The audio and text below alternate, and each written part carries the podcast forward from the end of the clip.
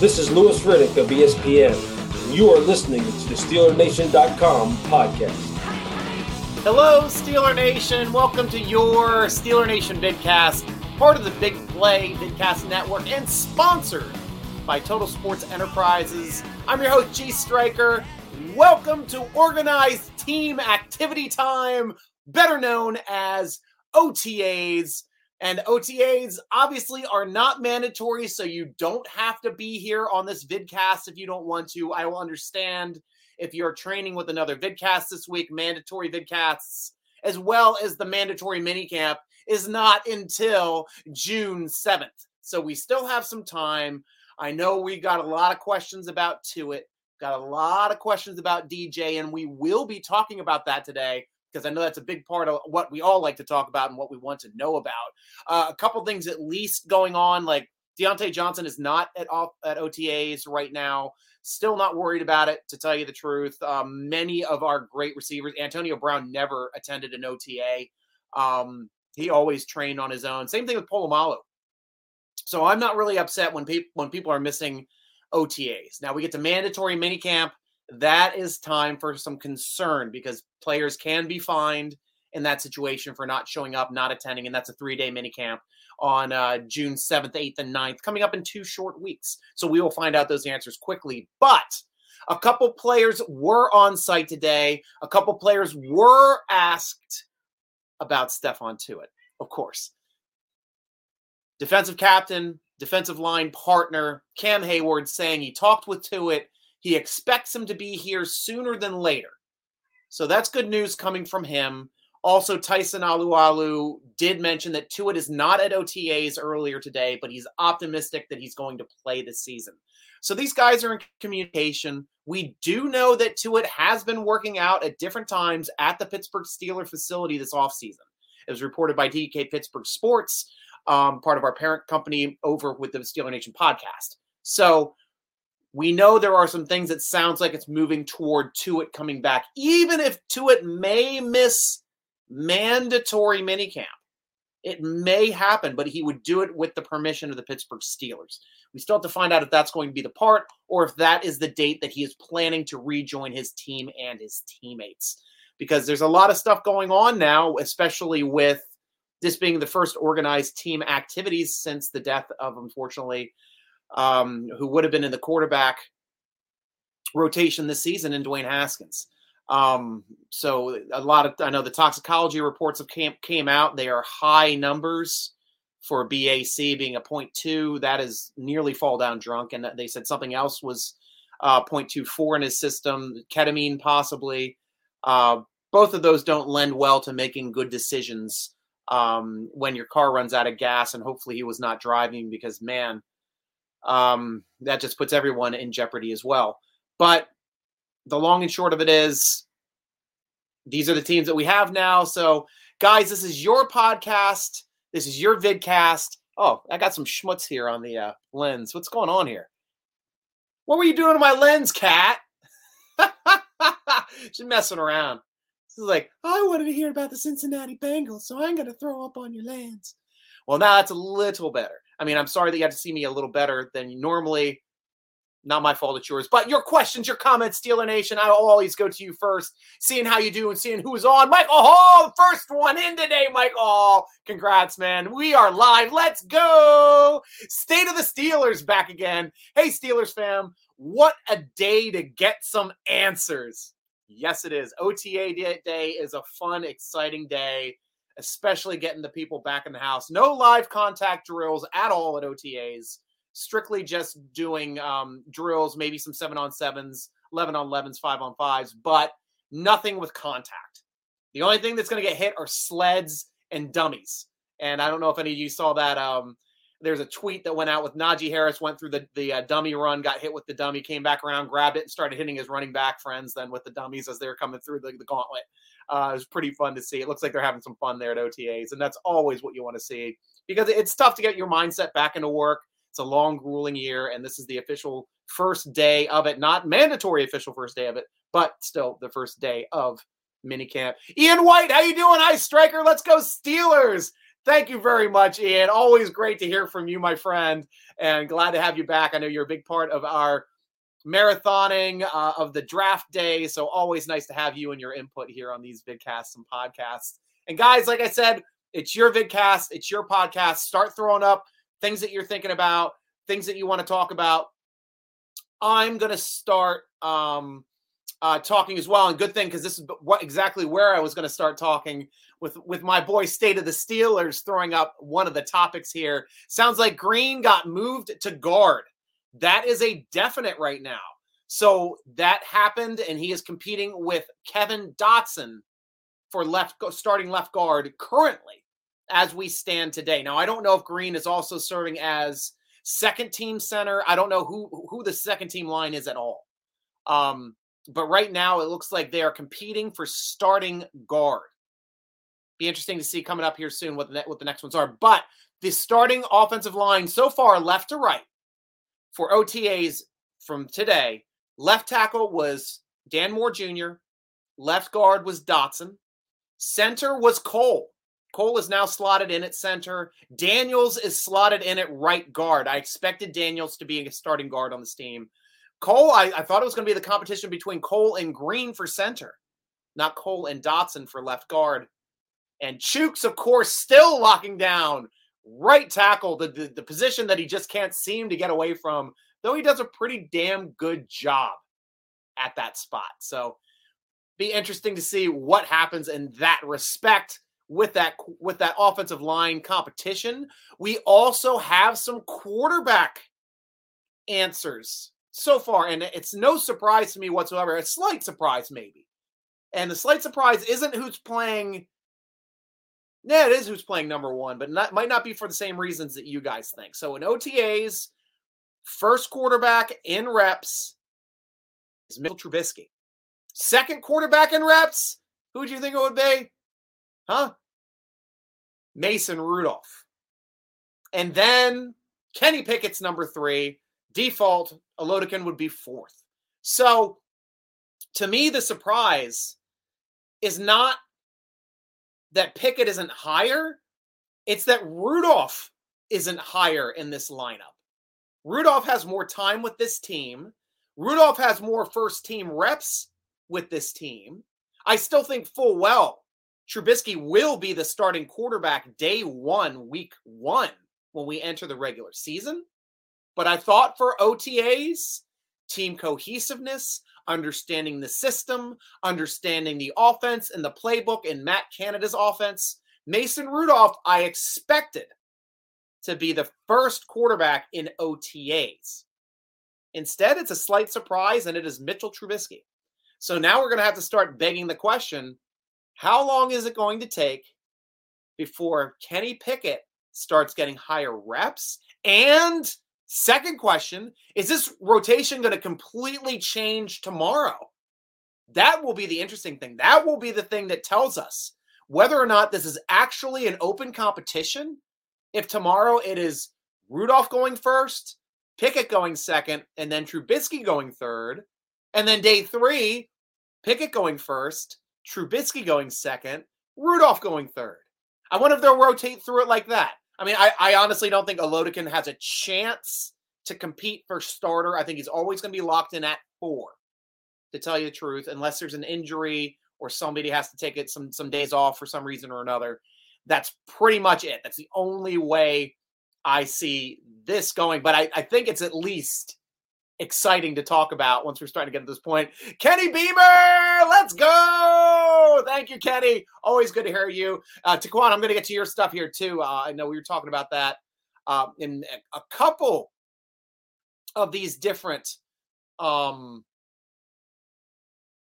vidcast podcasts. I've been mentioning each week the GM, general manager job, is coming to an end it sounds like they might have this thing locked down before Memorial Day. Maybe before Memorial Day weekend. So we may find out as early as Friday. Who will the next GM be? Well, Taquan has a has a opinion on this. Brandon Hunt for GM. Book it. tell you the truth, I'm thinking the same thing you are, Tiquan. I really am. I, I, I think Hunt's got the inside. He's the youngest guy. He's moved up the system pretty quickly.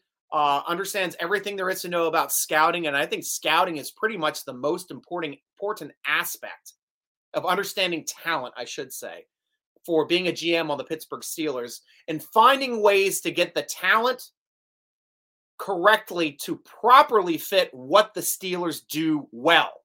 And that's what makes a good Steelers draft. That's what makes it when we hang on to a lot of players because we drafted a lot of players that can do well what we want them to do and gives them a slot on the team. So Kevin Colbert was a master at it, absolute master at it. Hunt was a big reason why we found all these players coming up through the system, finding this talent. Um, but you know that also transitions to being able to continue your evaluation of these players once they enter the league, and to continue to evaluate players within the NFL. So when free agency hits, hopefully you can get Tomlin to rein some of these guys back over to our team because we're going to have some money here these next couple years, guys. We are going to be players in free agency until we start paying a quarterback franchise money. And honestly, I don't see that happening in the next three years. The next three years, we will have free agent money. We will be out there wheeling and dealing like we did this past season. Are you guys excited about that? I am.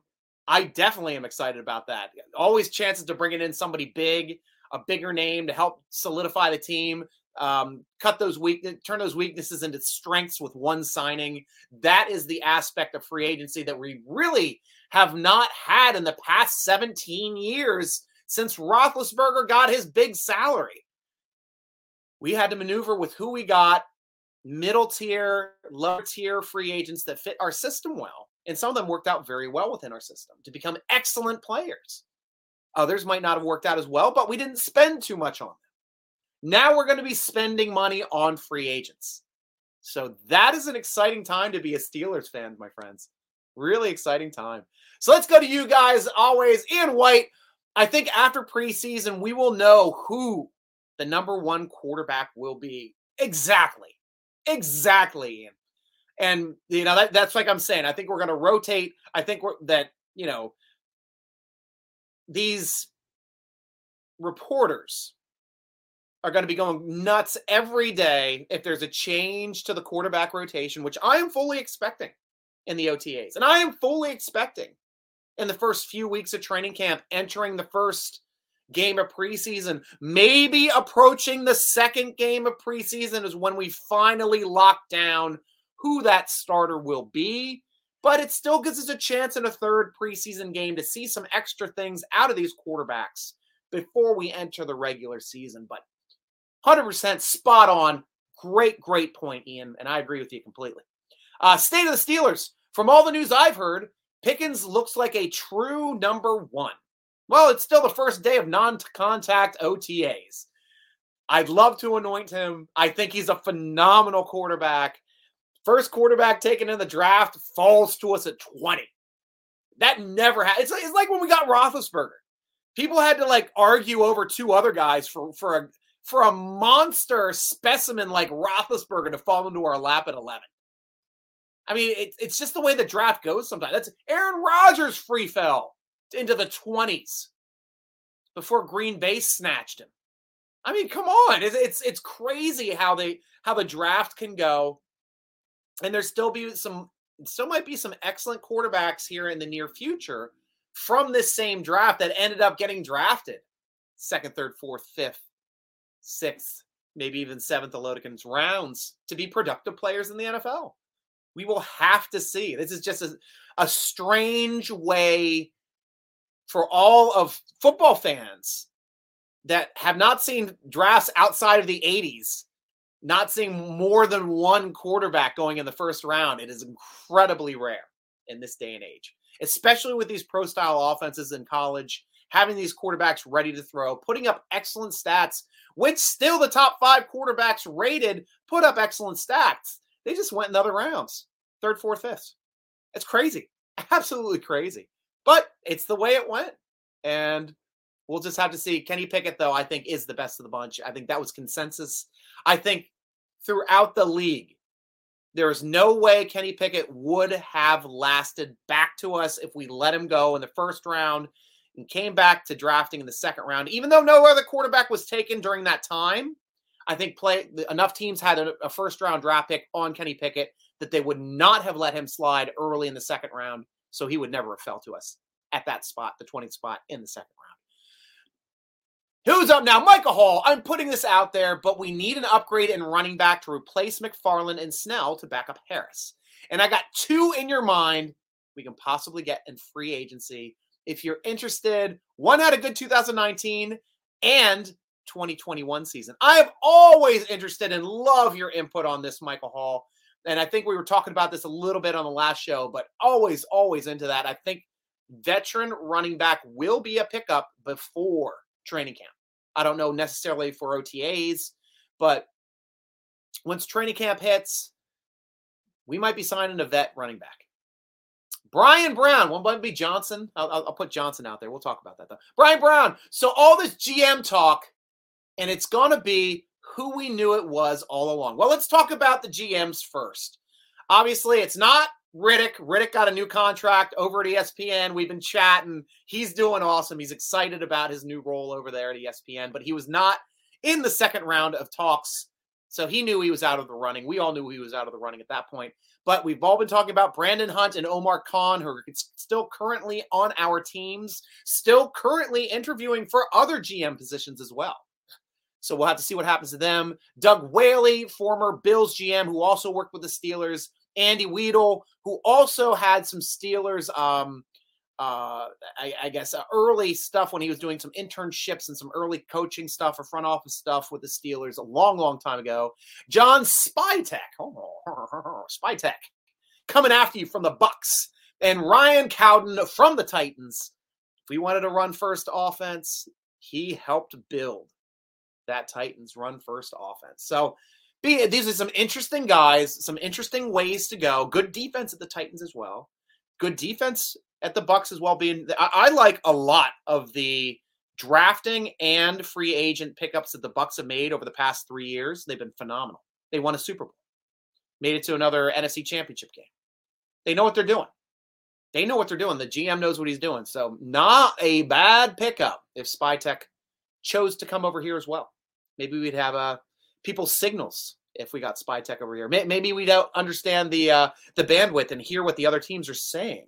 If we had spy tech over here, maybe we'd be able to visually see the signals on the other side and relay them to our uh, our teams because we've adjusted our system to go longer and not get blacked out 10 seconds before the snap. So yeah, these types of things would be really interesting with a guy like spy tech. Ian White. Mason is the same position that Maddox was when they took Ben in the draft. Yeah, yes and no, Ian. Uh, that season was still Maddox's team. Maddox was actually very upset when the Steelers drafted Roethlisberger. Maddox was still getting all of the first team reps in OTA's minicamp and training camp. Um, ben was not thrust into a starting role or even told he was going to have a starting role until Maddox went down game two against the uh, Ravens. Got hurt in that second game. That started the run with Ben. We kept with him with a hot hand, and we rode him all the way to the AFC Championship game without a loss. So that was like 15 straight wins, well, regular season, and then another another win in the uh, 16, I guess, before we had the loss in the AFC Championship game. But a heck of a run, and one that I don't know if it'll ever ever be shown. A young quarterback rattling off their first 15 regular season wins. Don't hold your breath at that ever happening. Ever.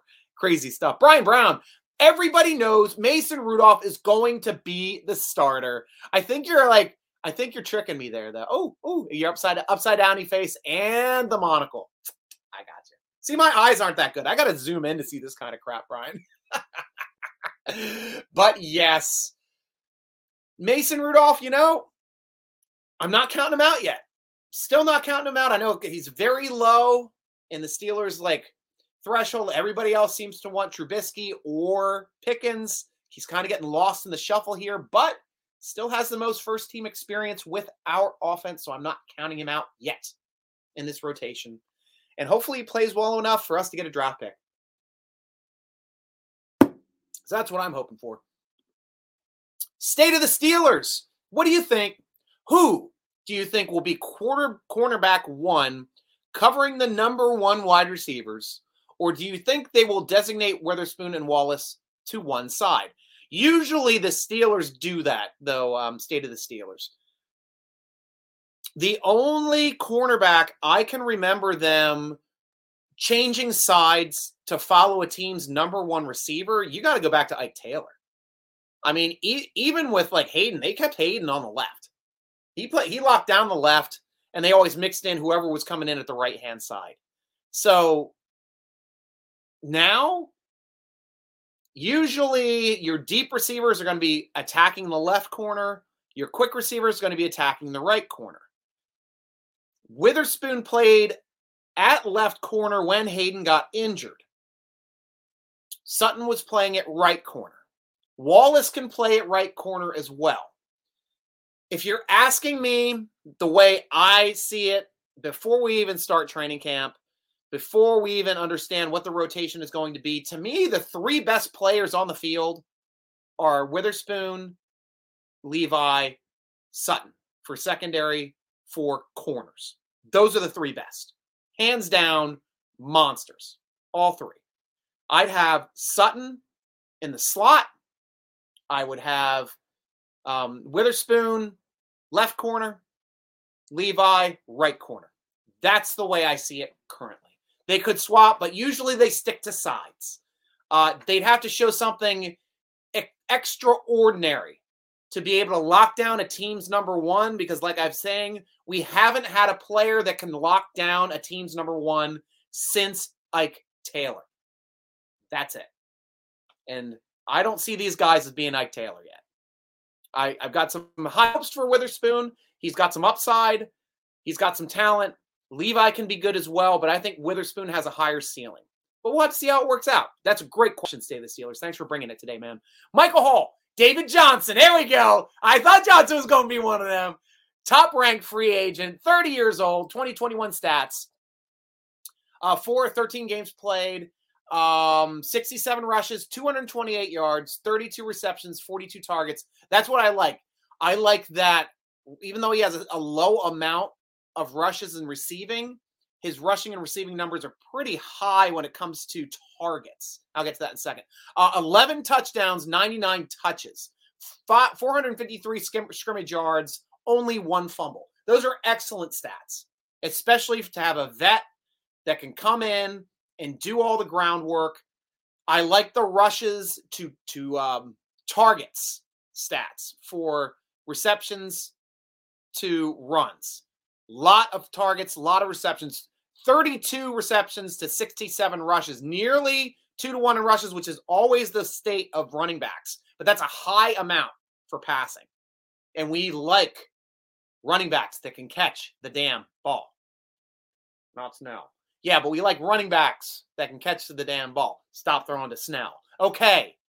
Running backs that can catch the ball are going to do great in the Matt Canada offense. Stop throwing to Snell. Okay, we got it. But yes, David Johnson, actually. Yep, I said I asked him it would be Johnson. Love that call. Very, very productive back when he's healthy and in there. I also would not mind a guy like Le'Veon Bell coming back. Why, Striker? Le'Veon Bell? What? You'd want him back as a Steeler? Yes. Because he's excellent at both running the football and catching the football. And he does not put footballs on the ground. That's what you want out of a running back. David Johnson, excellent point. Case in point, more productive than Bell, I would say, in the last three years, bar none. Bringing back Bell in this situation, I would consider it. I don't think he was a malcontent. I just think he was given bad information when his contract came up. He chose not to play for that second franchise tag, and that burned him in the ass. And now he's a cautionary tale because of it. He wasn't out there bad mouthing the team, bad mouthing the coach, bad mouthing the organization. He did no such things. He was just trying to get what he felt was fair compensation. And there were still points during that season where he was expecting to come back until he was giving additional bad information by his agents. His agent sucks. Absolutely terrible guy. Like the Don King of agents, a look at me agent, trying to make his uh his his career off of uh screwing guys like Bell, who got no payday really out of his holdout. Really feel bad badly by the way that Bell was treated in that situation, and he was led around terribly by that agent. Can't remember the guy's name right now off the top of my head, but knew it at the time. Brian Brown. I think the guys have gotten a bad rap. A lot of Rudolph's bad plays were fumbles and drops by the backs and receivers. Spot on. I keep taking licks when I keep defending that he wasn't the reason why they why they tied that Detroit game. He was sure he might have missed that one pass, but he threw two more passes into good players' hands that threw it on the ground after catching that football with a chance to win that game in overtime. Twice. With you there. He's good enough to win games. Is he good enough to run a team and be a franchise play? Franchise quarterback? That I don't know. But he's good enough to win games. And with a good rushing offense and a great defense like we're going to have, a good quarterback's going to win more games than they lose. Miles! I was expecting you to be on the show before I went live. You're late. I'm just kidding, Miles. Good to hear from you, man. Always great having you on the show, my friend. Always great. You can never have too many miles on the team. Pittsburgh keeps bringing miles in. We love having miles on the show. Miles and miles of miles. That's what I say. Never have too much. Ian, I agree, Striker. This will be a very contentious battle for quarterback. And that's the way we need to have this, too, Ian. This is exciting. I mean, you and I are old heads. I mean, we, re- we remember the Maddox, even though the, the, the Maddox um, Roethlisberger battle wasn't much of a battle because Maddox was the guy, and then Roethlisberger was kind of thrust into it. We had a little bit more of a battle with O'Donnell and um and Slash, but Slash was kind of locked into that Slash role while we had O'Donnell. Um, our last real big battle, I think, was the Kordell Miller Tomczak year. When when Miller ended up being the starter week one, and I think he got pulled at halftime. That was like a crazy freaking year. and one that I would like to forget. I, I have not forgotten that quickly enough uh, for my liking. Um, trying to think, Kent Graham wasn't he a, a starter the one year too for us? Uh, was he? A, I can't remember if he was a receiver or a starter that one year. I don't know how anybody couldn't supplant Malone. Uh, I remember when Bubby Brister came and he got in there pretty easily. If he if he beat out Malone, that was probably why. Uh, but yeah, other than like when Bradshaw went down and we like kind of just gave the job to because Bradshaw had it locked down throughout the 70s, other than his mild like back and forth with uh um who was that? Gilmore? Uh Gil Jeez. Yeah, is it Gilmore is his last name? Gilliam. Gilliam. I know it's Gil something. we need to know this stuff. Ah, back in the day when it was Gilliam coming out on the field, that guy could have gotten us four Super Bowls over that that yokel, local yokel from the south. Ah, that Terry Bradshaw. I don't know if he can do any. He can't spell cat if you spot him the C and the A. That guy, I don't know. but that's the way the battles go. Yeah, this is gonna be one of our first real battles. So Steeler Nation, enjoy it. Ian, enjoy this. I'm going to enjoy this. I'm going to look forward to seeing how it works out. I enjoyed watching Rudolph and Haskins battle for number two last year. That was an exciting battle in preseason, in training camp, in all the preseason games. I thought that brought out the best in Haskins. That's why I had such upside for Haskins this year. That's why I thought Haskins could legitimately have a chance to be a starter on this team, even with Trubisky on the roster, which he was. We'll never know, unfortunately, and that's sad. That is the saddest of, of, of, tales for for the Pittsburgh Steelers. It's up there. Uh, Miles, thoughts on DJ being a no show for the kids camp? I, I don't know. Was he supposed to be at the kid kids kids camp? I don't know if he agreed to be at the kids camp. If he did, that's a little disconcerting because it's for the kids. If he agreed to do something and he wasn't there, that sucks. But for my thoughts, at least on him not being at OTAs, I'm not worried at all. As I said at the top of the show, AB never attended OTAs. He was always training on his own. Um, so DJ, I wouldn't expect him to be at OTAs. Mandatory minicamp, June 7th, two weeks. Put it on your calendar, Miles. That's the date where we're going to decide is DJ a problem? Is Tuitt coming back? Those questions will be answered two weeks. In two weeks. Brian Brown. Yeah, let's bring back AB while we're at it. This is a young team with a lot of promises. Do you think Bell will be a team player? I do, Brian. Yeah, and there's no way I'd bring AB back. Zero. I mean, I, I was talking on and having fun about it, saying I'd only put him in as a slot receiver and to take punt and kick returns just to punish the hell out of the guy. That was the only way I would ever utilize AB moving forward. But as far as for being a team player, there's no way I'd bring AB into this locker room. Zero chance. And there's no way the Steelers organization would allow AB to come back into this locker room. Now, being able to retire for a day on a one day contract, yeah, sure. Why the hell not? Who cares? That's fine with me. He put up awesome fucking num- freaking numbers for us when uh, he played for us when he was a wide receiver. I mean, the sickest five year stats of any wide receiver in NFL history, including Jerry Rice. Can't deny it. You can't deny his greatness when he was here and when he was doing things well. So, you know, I'd offer him that, but Bell is no AB. Bell was still in communication with a lot of his friends on the team. Bell still has a decent amount of friends on this team. Um, nobody ever threw Bell under the bus. No, Bell never threw anybody under the bus. Not like AB threw everybody under the bus. It was everybody's problem. He was the one that's sane. Everybody else is crazy. We're living in his world. Ah, yeah, I don't know. I don't know about that guy. But yes, AB and Bell were seen as malcontents because we lumped them together because they both had some off-field situations that caused them not to be Steelers anymore. But that is where the similarities end. In retrospect, with time to breathe this stuff in, looking at each account individually, the way that each left the team was completely different. One wanted to get paid, felt like using being abused under the uh, franchise tag system, obviously utilized it to the best of his ability to try to get paid, but should have gotten paid in that season. He never really quite recouped that money that he never got for the season that he held out because his next signing, he was fired in a year. They didn't keep him. He was done. So having that whole year off, not being in football shape, never really coming back into it mentally, kind of hurt him. But as a backup, I'd love to have him on the team. I really would. I think he's talented. I think he'd do well in our system.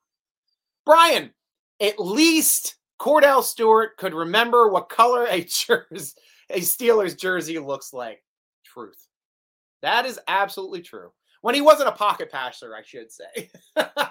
when he was running around being slash, oh, he was one he was one of my favorites. He's one of my favorite Steelers to watch, period. When he was running around, making plays with his feet, faking going deep. He was like like the Randall Cunninghams back then. That was really the only vision that we had of these types of players. People like to say Young, but Young could run, but he wasn't a runner. Young was a thrower that could run.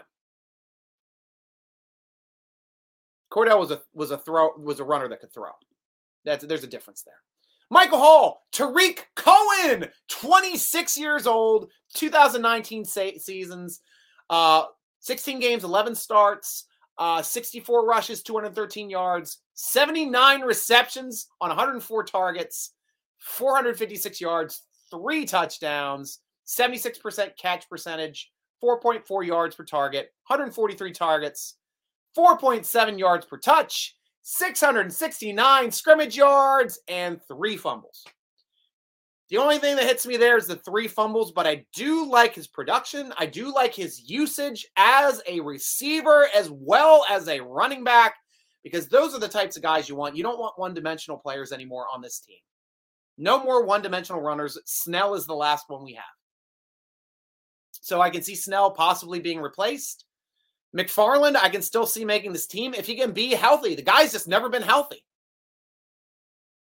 Hopefully, he can find a way to stick on this team. We'll see. But I like that. I like his age.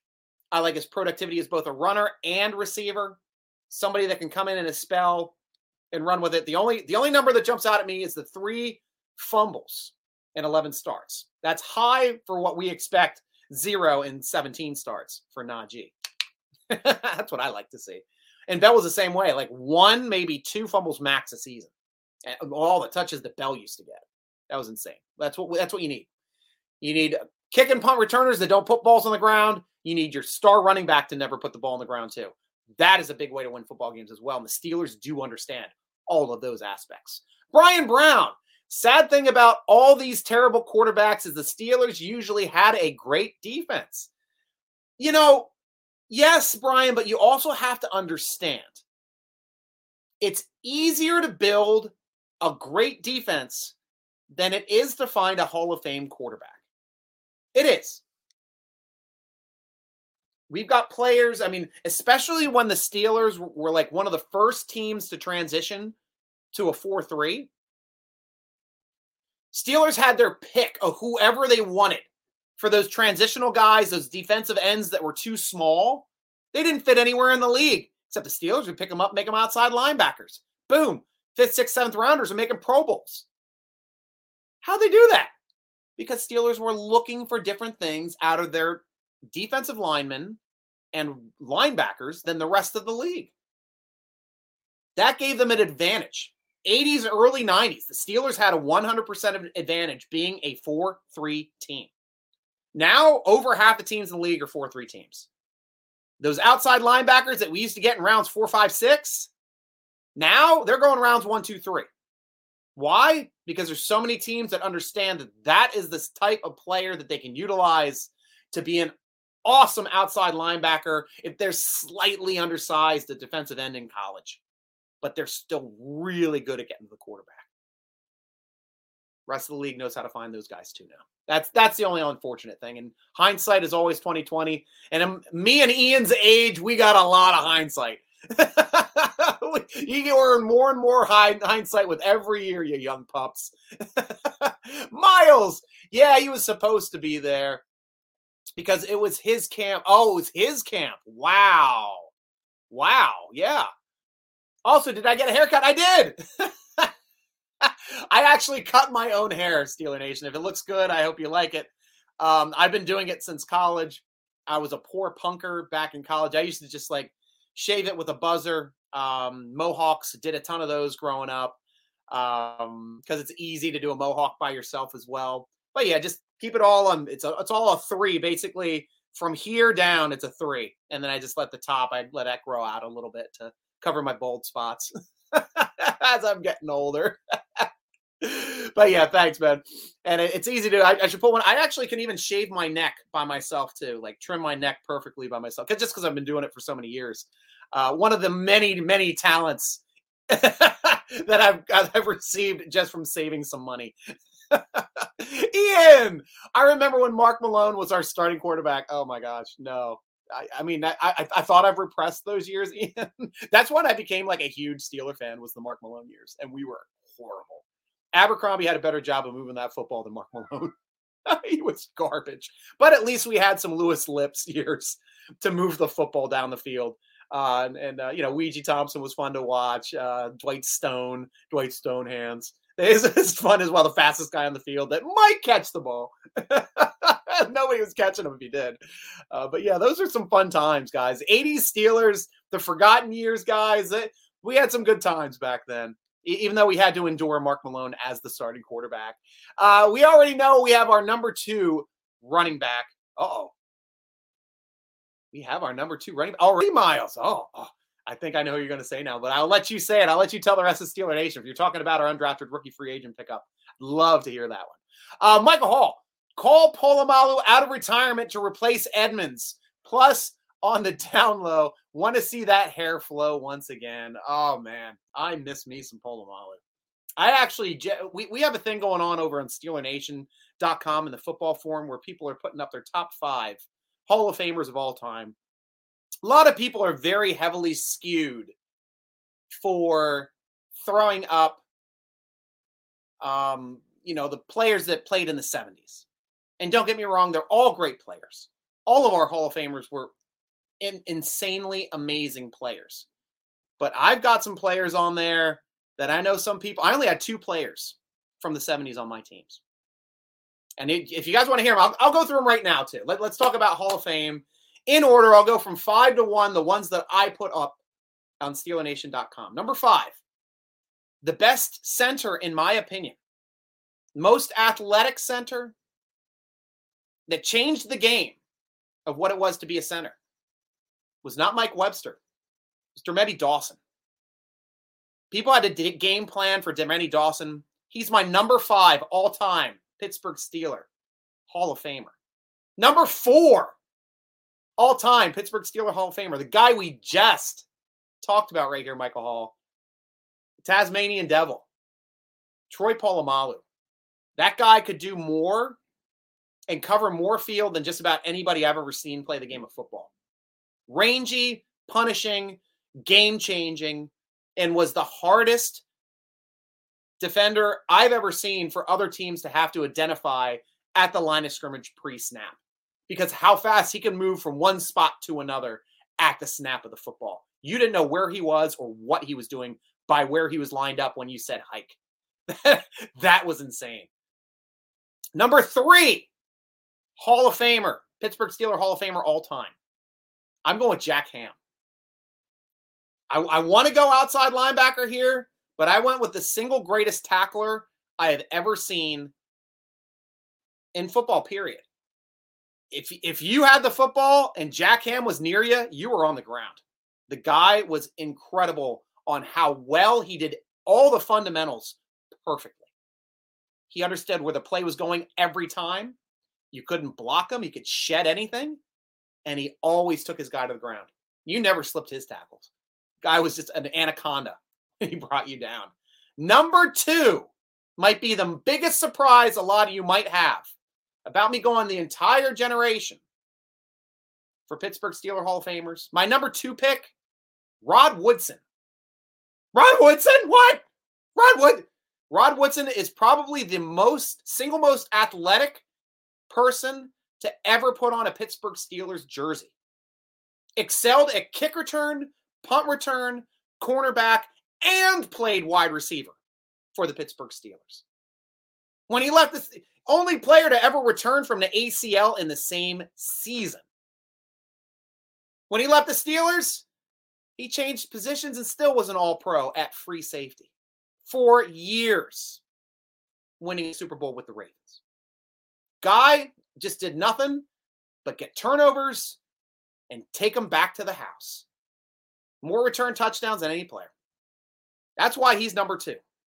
Number two in my book for top five Hall of Famers of the Pittsburgh Steelers. And number one, who's number one striker? Who's, who's that going to be? Dan Rooney. Dan Rooney for picking up all the players, for being the leader, for all the super. No, I'm just kidding. Dan Rooney's not there. Number one, Mean Joe Greene. Mean Joe, of course. Come on. The cornerstone of the steel curtain. He was the reason that we went from trash can to the Super Bowl. Mean Joe Greene. Give that guy a Pepsi. Because I hate the other company. but that's my top five. You guys can agree and disagree as much as you want. Love to hear your top fives as well, guys. That's how we do it. Uh, Miles, I want to see Ryan Clark more. Michael, we have our Troy and Minkah. Hi, honey. You going to bed? Yeah. Okay. Love you, sweetie. I love you too. All right. Say goodnight to Steeler Nation. Good night, Steeler Nation. All right. Good night. I'll see nice you. seeing you. I'll see you in the morning. All right. See you, sweetie. Well, we see more Ryan Clark, more more Michael. We have our Troy and Minkah. Well, Minkah is not a Troy. Minkah's more like a Jeff Reed. Not Jeff Reed. Jeff Reed, yeah, yeah, the, the old free safety for the um, Baltimore Ravens. So that guy was way more of a playmaker and playing more downhill on pass plays. Jeff Reed's one of the best free safeties I've ever seen in the league ever. Just absolutely awesome. Am I saying the name right? Is it Jeff Reed? Is Jeff Reed a kicker? Who's, who's the Reed? One was Reed was a kicker. I thought. I know it's one of the Reeds that were. Was it even Reed? Now I'm like messing with myself. The, the Ravens free safety was the best one, but he's a free safety. He's not a strong safety. Troy was a strong safety, but could play free safety. Now, Minkah's a free safety that can play strong safety, but doesn't want to play strong safety. He's not going to be your slobber knocker in the hole the way that Troy was. He's not going to jump over the line of scrimmage and sack a quarterback on the snap the way Troy was. But he will make the right read, cut in front of the right guy, pick off the ball, take it to the house. I do love me some Minkah. I just need a Batman, a Robin to his Batman. I need a Robin because right now we have an egg as opposed to a Robin to his Batman. You got Edmunds out there laying eggs. I'm done with it. KZ, please be on the field with my man. I want to see some crazy KZ going out there ripping some heads off.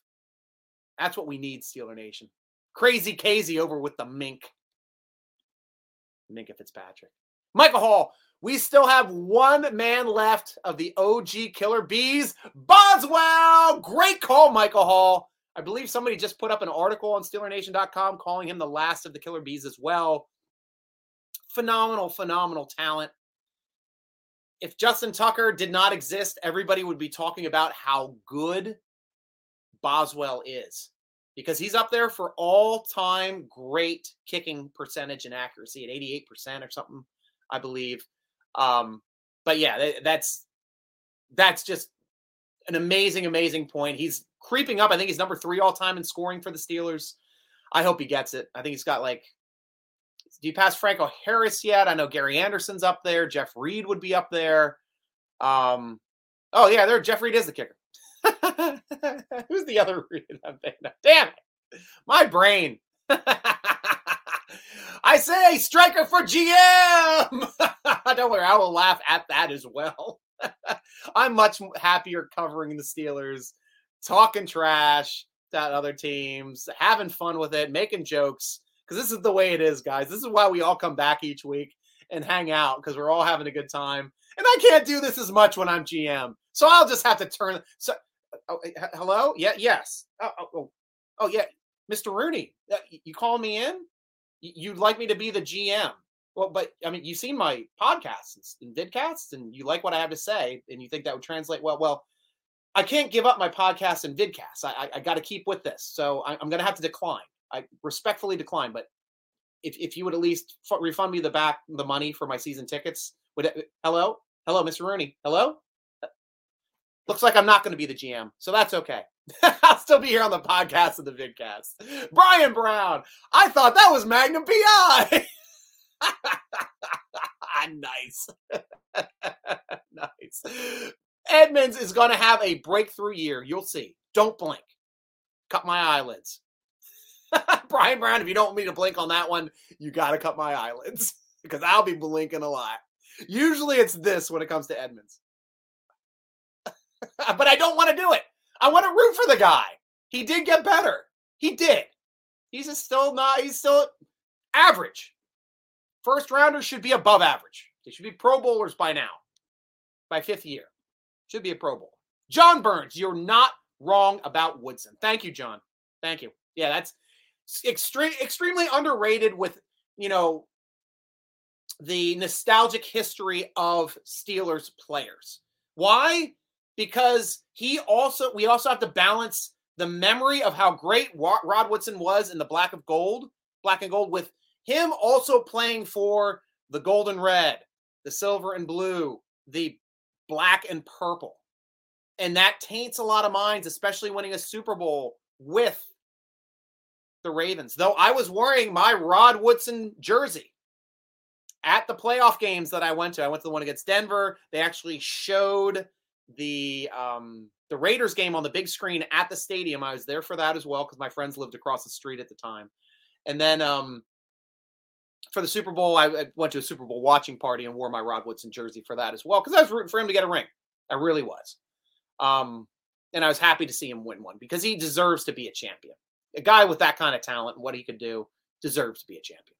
Michael Hall, Polamalu, hashtag speed demon, hashtag Houdini. If a speed demon and, and Houdini had a kid, it would be Troy Polamalu. And it would look weirder, though, I think. Rod Woodson was a bigger ball hawk than Troy was. All time great. He was. Different players, different kind of players, but still, both of them incredible players in their own right and the reason probably why I have Rod Woodson up two slots higher than Troy Polamalu. Ed Reed, thank you. Damn it. Josh coming in. Josh gets a point. Steeler Nation point goes to Josh for the night. Thank you, Josh Parker. I knew it was one of those damn Reeds. Thank you, Miles. Jeff Reed's the kicker. I know. It's like, isn't Jeff Reed the kicker? Yeah, I figured that out. Damn it, Ed Reed. Yeah, I love me. I loved watching. Honestly, like I watch a lot of Baltimore games. I'm here in Baltimore. I live in the area if, if the Steelers aren't playing, I'm watching a Baltimore game. My friends invite me to Baltimore games all the time. And if I'm if the Steeler game's not on the same time, I'll go. I'll actually go and watch them.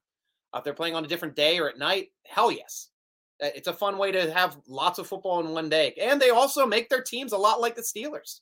Hard hitting defense, punishing defenses that are game changing defenses. Their special teams, I'd say, would be better than the Steelers, but the Steelers are getting up there too. Kickers and punters are always amazing. Uh, returners are always great. Offensively, a little bit different. They've been always trying to find that franchise guy at quarterback. They've always been trying to figure out how to draft wide receivers. They've been pretty good at finding running backs. Awesome at finding tight ends. Awesome at finding tight ends. But still, a similar team. If, if they were in different colors, they were black and gold instead of black and purple. A lot of Steeler fans would really enjoy watching them too. Really would. That's the way out you got to look at football sometimes. The competition and seeing what players and plays do, because it, it's you can never watch too much football. You just can't. Brian Brown, striker, and his names. you guys, thanks for busting my balls tonight, Brian. I appreciate it. Myles Jack gets Defensive Player of the Year. Put money on it, people. I don't know. That's I like that. Miles, I like that prediction. Miles going with Miles for DPOY. Not say it's going to happen. He's got to play better than TJ Watt on this team. He's got to play better than Cam Heyward on this team. He's got to play better than Minkah Fitzpatrick on this team. If he does that, DPOY, DPOY all the way. I'd love to see that, Miles. you never have too many great players on a team. Brian Brown, Miles, you might be onto something. Myles Jack is a beast against the run, and we need that since we didn't have Vince no more. We don't have Vince no more. No more Vince Williams pounding up the middle, exploding that A gap, destroying quarterbacks up that A gap as well. He was a pass rush threat. Like to see Myles Jack do some more of that A gap gashes, getting some quarterbacks on the ground because that would be fun to see. Miles, thoughts on Riddick out of GM talks? Yeah, I talked about that a little earlier on the show, just made light of it. We're chatting back and forth, which is why, and he's got a new contract with ESPN, so he's not returning. Um, he's not going, he's not in the running. He was was not in the second round of interviews. Um, but I would have loved to have had him. I, I think he and Tomlin would have worked very, very well together. They're both highly, incredibly intelligent football minds that are always striving to get smarter and understand the game more. And that would have been fun to watch. But he's not in the running, unfortunately. But might have him back here on the show this year. Love to have him back here on the show and talk about it, at least how the Steelers look sans Ben Roethlisberger this season. And unfortunately, sans our favorite quarterback at the time when we talked before, Dwayne Haskins. Um, Michael Hall back to outside linebacker position. I got a yeah, player we need that's in free agency. Justin Mother effin Houston. I love Justin Houston. I wanted Justin Houston last year in free agency. Why didn't Justin Houston come to the Steelers last year in free agency? Because he had zero chance of being a starter. That's what we told Ingram. You're not the starter. You're going to rotate. Then he was pissed off that he wasn't getting as many snaps as he wanted. Highsmith's ahead of you, man. Highsmith's better than you. And look at the stats when you left. Highsmith was way better than you. in the stats from the week you left to the end of the season, and his stats from the week you left through the end of the season destroyed you. Highsmith is a starter in this league. Nobody's displacing Watt. Nobody in the league is better than Watt at outside linebacker on the left hand side currently. And he can play right hand side too. He's played both. It doesn't matter where you put wattage. I'd like to see more flip flopping with him, to tell you the truth. Just screw with other offenses. He got to. But yeah, loved Justin Houston. The reason why he didn't come to Pittsburgh, he interviewed last year, didn't stay because we would not make him a starter. We would not guarantee him a starting spot. So he said bye. Went to Baltimore instead, where they could guarantee him a starting spot. More power to him. I understand that. You want to play when you're a football player, and he has the, you know, he has, he can expect to be a starter this league. With what he's put up on film, with what he's done in this league already, he's a starter in this league. No two ways about it. Brian Brown, I'm a Virginia Tech fan, so I'm biased. Not a problem. Not a problem. Poor striker. I hate the Ravens. Who doesn't hate the Ravens? I hate the Ravens fans actually more than I hate the Ravens. I actually work with the Ravens a lot. I know a lot of players. I know a lot of the front office guys. I know a lot of the marketing department. Great organization. Honestly, top to bottom, excellent organization. Work a lot with the Washington football team as well. The Washington whatevers, they're called this year. They are trash. I've dealt with different people every year because everybody keeps quitting, getting fired, or rotated in the marketing department. It's like completely new people every year. And I got one awesome person I'm working now in the marketing department. She is phenomenal. Um, she's the best that I've ever worked with in my 17 years or 20 years now working with the uh, the Washington Football Organization and their many names. Um, she's been the absolute best person I've worked with. Kellyanne, I forget her last name uh, off chance, but she's phenomenal, doing excellent, excellent things for their marketing department, making sure all the vendors are taken care of. Um, but complete night and day difference walking into the Washington front office, interacting with people, walking into the Ravens front office, interacting with people. More warm, more understanding, more willing to help you out in Baltimore, surprisingly. Washington, uh-uh, no way. Until you found the right people, and she's great people. Uh, Brian Brown, he's been solid with Ravens stench. We don't want Houston. Well, so was Wormley. I'll take me some Wormley. Nom, nom, nom, nom, nom. I'll take me some Boykin. Nom, nom, nom, nom. Wash the stench off them, put them out on the field, and let them wring their hands and squawk at the screen when they see Boykin catching touchdown passes from Kenny Pickett. What? Squawk! Squawk! Why do we get rid of Miles Boykin? Squawk! Ravens fans are the worst. Ian White. We have had some great linebackers like Harrison Lloyd, Farrior Foote, Shazier, Green, and now Watt and Highsmith, of course, Hammond, Lambert. It's like, and that's the crazy thing. Like, we we're still leaving out Greg Gilbert. We're leaving out the, the guy that led our team in sacks all time. Um, freaking oh gosh, the other the other big um Kirkland, another amazing Timmons another amazing player. Even freaking um Shazier before he got injured his back. I mean, this team has been absolutely like Penn State was linebacker U. Pittsburgh Steelers is the linebacker U of the NFL. Really, they just develop and develop and develop linebacker after linebacker and after linebacker. And if your team can't develop that linebacker, they'll bring him in and show you how to do it. guys like Farrior becoming like borderline Hall of Fame players after coming to our team after, since they spent their first four years in Jets purgatory. I, I, like to I, would like to hope that I was hoping that Schobert could have been that kind of player last year. I'm really hoping that Myles Jack is going to be that kind of player this year. Because I always have hope. I'm an optimist. I'm a Steelers optimist. I'm always looking forward to the next season. Doesn't matter how the season ends. Yeah, I'm going to mourn it. I'm going to mourn the season if we don't win a Super Bowl. But I always look forward to the next one. Sometimes it takes me longer to get looking forward to it, but always at draft time, I start getting excited again. Miles, I know. Oh, sorry, didn't click on it there. I know you don't pay much attention from this, but Johnny Depp's team is absolutely destroying Amber Heard's team. I suggest to everyone to never hire her legal team ever again. And that's the problem with this country, too, Miles. It's not who's right or wrong, it's not facts, it's perception. Perception can be mollified, it can be developed, it can be created out of thin air. That's the way some people like to operate. I don't. I'm a very matter of fact guy. And if you're doing that crap to me, I'm going to call you out on it. Robert, see, what's this asshole doing there? you sure they just don't like you? Nobody likes me. Not even the Roonies give me any respect. Brian Brown, I bet the Steelers are still waiting it off, washing it off of Miles Boykin that awful bird smell. You guys are harsh, man. Little tar and feathering. You got you got to pluck that bird, I guess, right?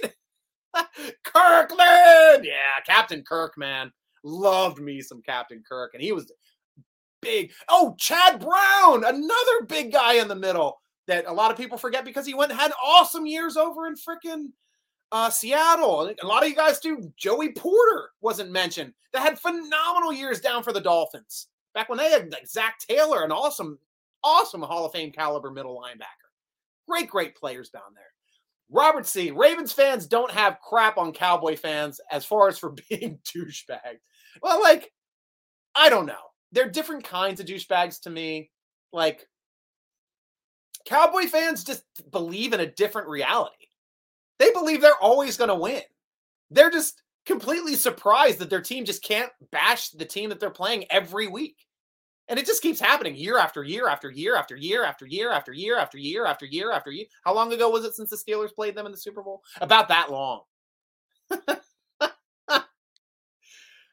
That's a Cowboys fan. Ravens fans are just F you. That's a Ravens fan. They can't talk to you because you like another team. They can't talk to you because you like a rival of theirs. And that type of angst shows on their face and clouds their ability to reason and have intelligent football conversations with intelligent fans from other teams that even have respectful things to say about the Ravens. Uh, because I, I do respect the team. I don't respect the fans. Josh Parker, Dick LeBeau had a lot to do with the linebackers of the 2000s. Perfectly well said, Josh. No disagreement whatsoever. He complete and the linebackers are the reason why the zone blitz works. He found the right linebackers that can play two-way football, rush the passer, play the run, and defend the pass. And that's what you need for the zone blitz because you never know if they're coming in or they're going out or where it's coming from. Awesome, awesome point. Michael Hall, Justin Houston, 105 career sacks. 2021, 15 games played, one forced fumble, one fumble recover, four and a half sacks. Nine only wow, only 34 total tackles. That's kind of low. Fifth for especially for 15 games played in. Uh 15 assisted or 15 games started uh, played. Uh 15 assisted, six TFLs, uh 17 quarterbacks quarterback hits. Holy moly. Yeah, numbers way smaller than what they were from his big numbers. Starting to really decline from his immense numbers that he had. And, and that was with the Ravens, right? Pretty sure those numbers with the Ravens. I expected him to rack up big numbers on the Ravens. Really did. Schobert lets the runner get the first down, then makes a tackle. Myles Jack gets the ball and makes the tackle before the first down. That's what I want to see. I feel the same way about Edmunds as well. Brian, so do the Browns lately. Yeah. Magnon 20, it's good to see you back. I, I always have trouble reading and, and, and, pronouncing your name. What's going to happen to Mason Rudolph, in my opinion? I think currently, right now, he's he's currently number two in the rotation for the first day of OTAs. I believe they're going to rotate the rotation of OTAs to see how he does and see how he develops. I think it's still out for him. It's still out. Miles, Striker, why am I not getting any matches on Tinder? I think because you sometimes you got to swipe right more than you swipe left, baby. You got to put yourself out there. Come on, Miles. and you might have to, to tweak the pictures. You might have to tweak the biography. Make it fun. Don't go all like stud and hard. and I'm like a big tough guy. Make some jokes, crack some jokes, have a good time with it, and you'll get some hits. Striker knows. Robert C. Miles, you just need to quit using Cope's pick. I don't know. That might help. I, the new haircut that might help. This is a, this is a sharp guy right here, Rob. Don't give me this crap. Houston in KC in 2013, 2014, his numbers were savage. Yes, yep. Like he got like I remember he had like high, high like double digit numbers, like 18 sacks, uh, close to 20 the one year, didn't he? I'm just going off the top of my head. I can't remember the exact numbers. Uh, but I remember he had some six six statistics. All right, guys, last chance to time in, chime in. Obviously, I'm going to end the show on you as I always do. Got to run down through my stuff and do do the things that I got to do. but guys, be sure to join and check out our sponsor at tseshop.com. Tons of signed Steeler stuff, Pittsburgh stuff, Penguin stuff, maybe even some pirate stuff over there. I don't know. I don't follow that aspect of it. But if you follow them on Twitter at TSE, oh, sorry, at Total Sports ENT on Twitter, you got a chance to winning some of these signed jerseys, like Kenny Beamer walking around with his signed Gotham Ward jersey. You got a chance to win these jerseys from our sponsor, Total Sports Enterprises. Follow them on Twitter. Make sure you do what they say, and you can win jerseys just like our people right here on these Steeler Nation chats. Podcast every Friday at noon, released at dkpittsburghsports.com. The video premieres on DK Pittsburgh Sports YouTube at 6 p.m. Very shortly thereafter, usually by about 6:30 on the Steeler Nation YouTube. But be sure to check out our great podcast at the end of the week. And if you want to put in a question for it, go to SteelerNation.com football forum right now. There's a thread there right now asking for questions for the podcast. Don't have to have them tonight. You don't have to have them by tomorrow, but by Thursday night when I record, usually after 9 p.m., if you have your question in there, I will get to it on the podcast and you can hear it over off the DK Pittsburgh Sports broadcasts from the great DK Pittsburgh Sports Podcast Networks. Read our great Steeler focused articles at SteelerNation.com. Follow us at Steeler Nation. Instagram us at SteelerNation.com.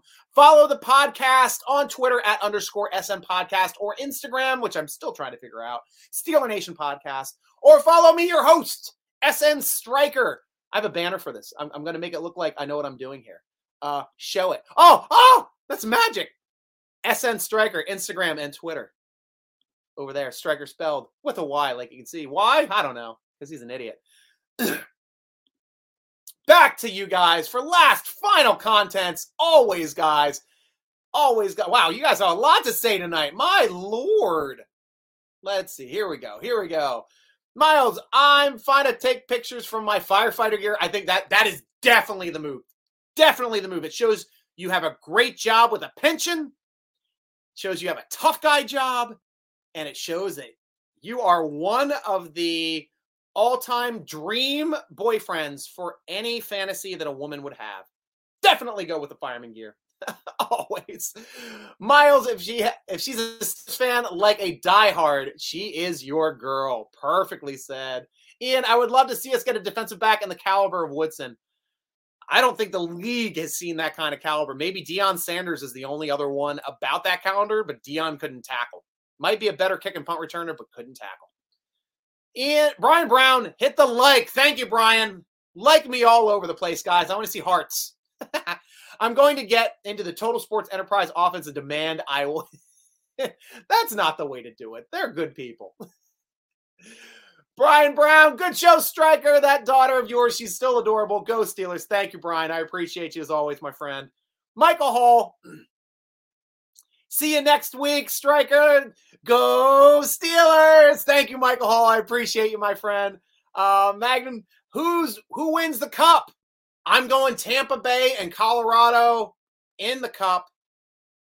Colorado's taking it. If you're putting my fingers to the fire, I'll say Colorado. But we'll see who, how it shakes out. Again, oh, you asked it twice. That's fine. So nice. You asked it twice. You have my heart, Cope. Oh, Cooley. You're my man. You know that. And guys, thank you for joining us for the Steeler Nation vidcast, sponsored by Total Sports Enterprises, part of the Big Play podcast network. I'm your host, G Striker, rooting along with you, as always. Cooley, of course, rooting along with Robert, rooting along with Miles. Good show. Thank you. And rooting along with Ian, as always. Go Steelers!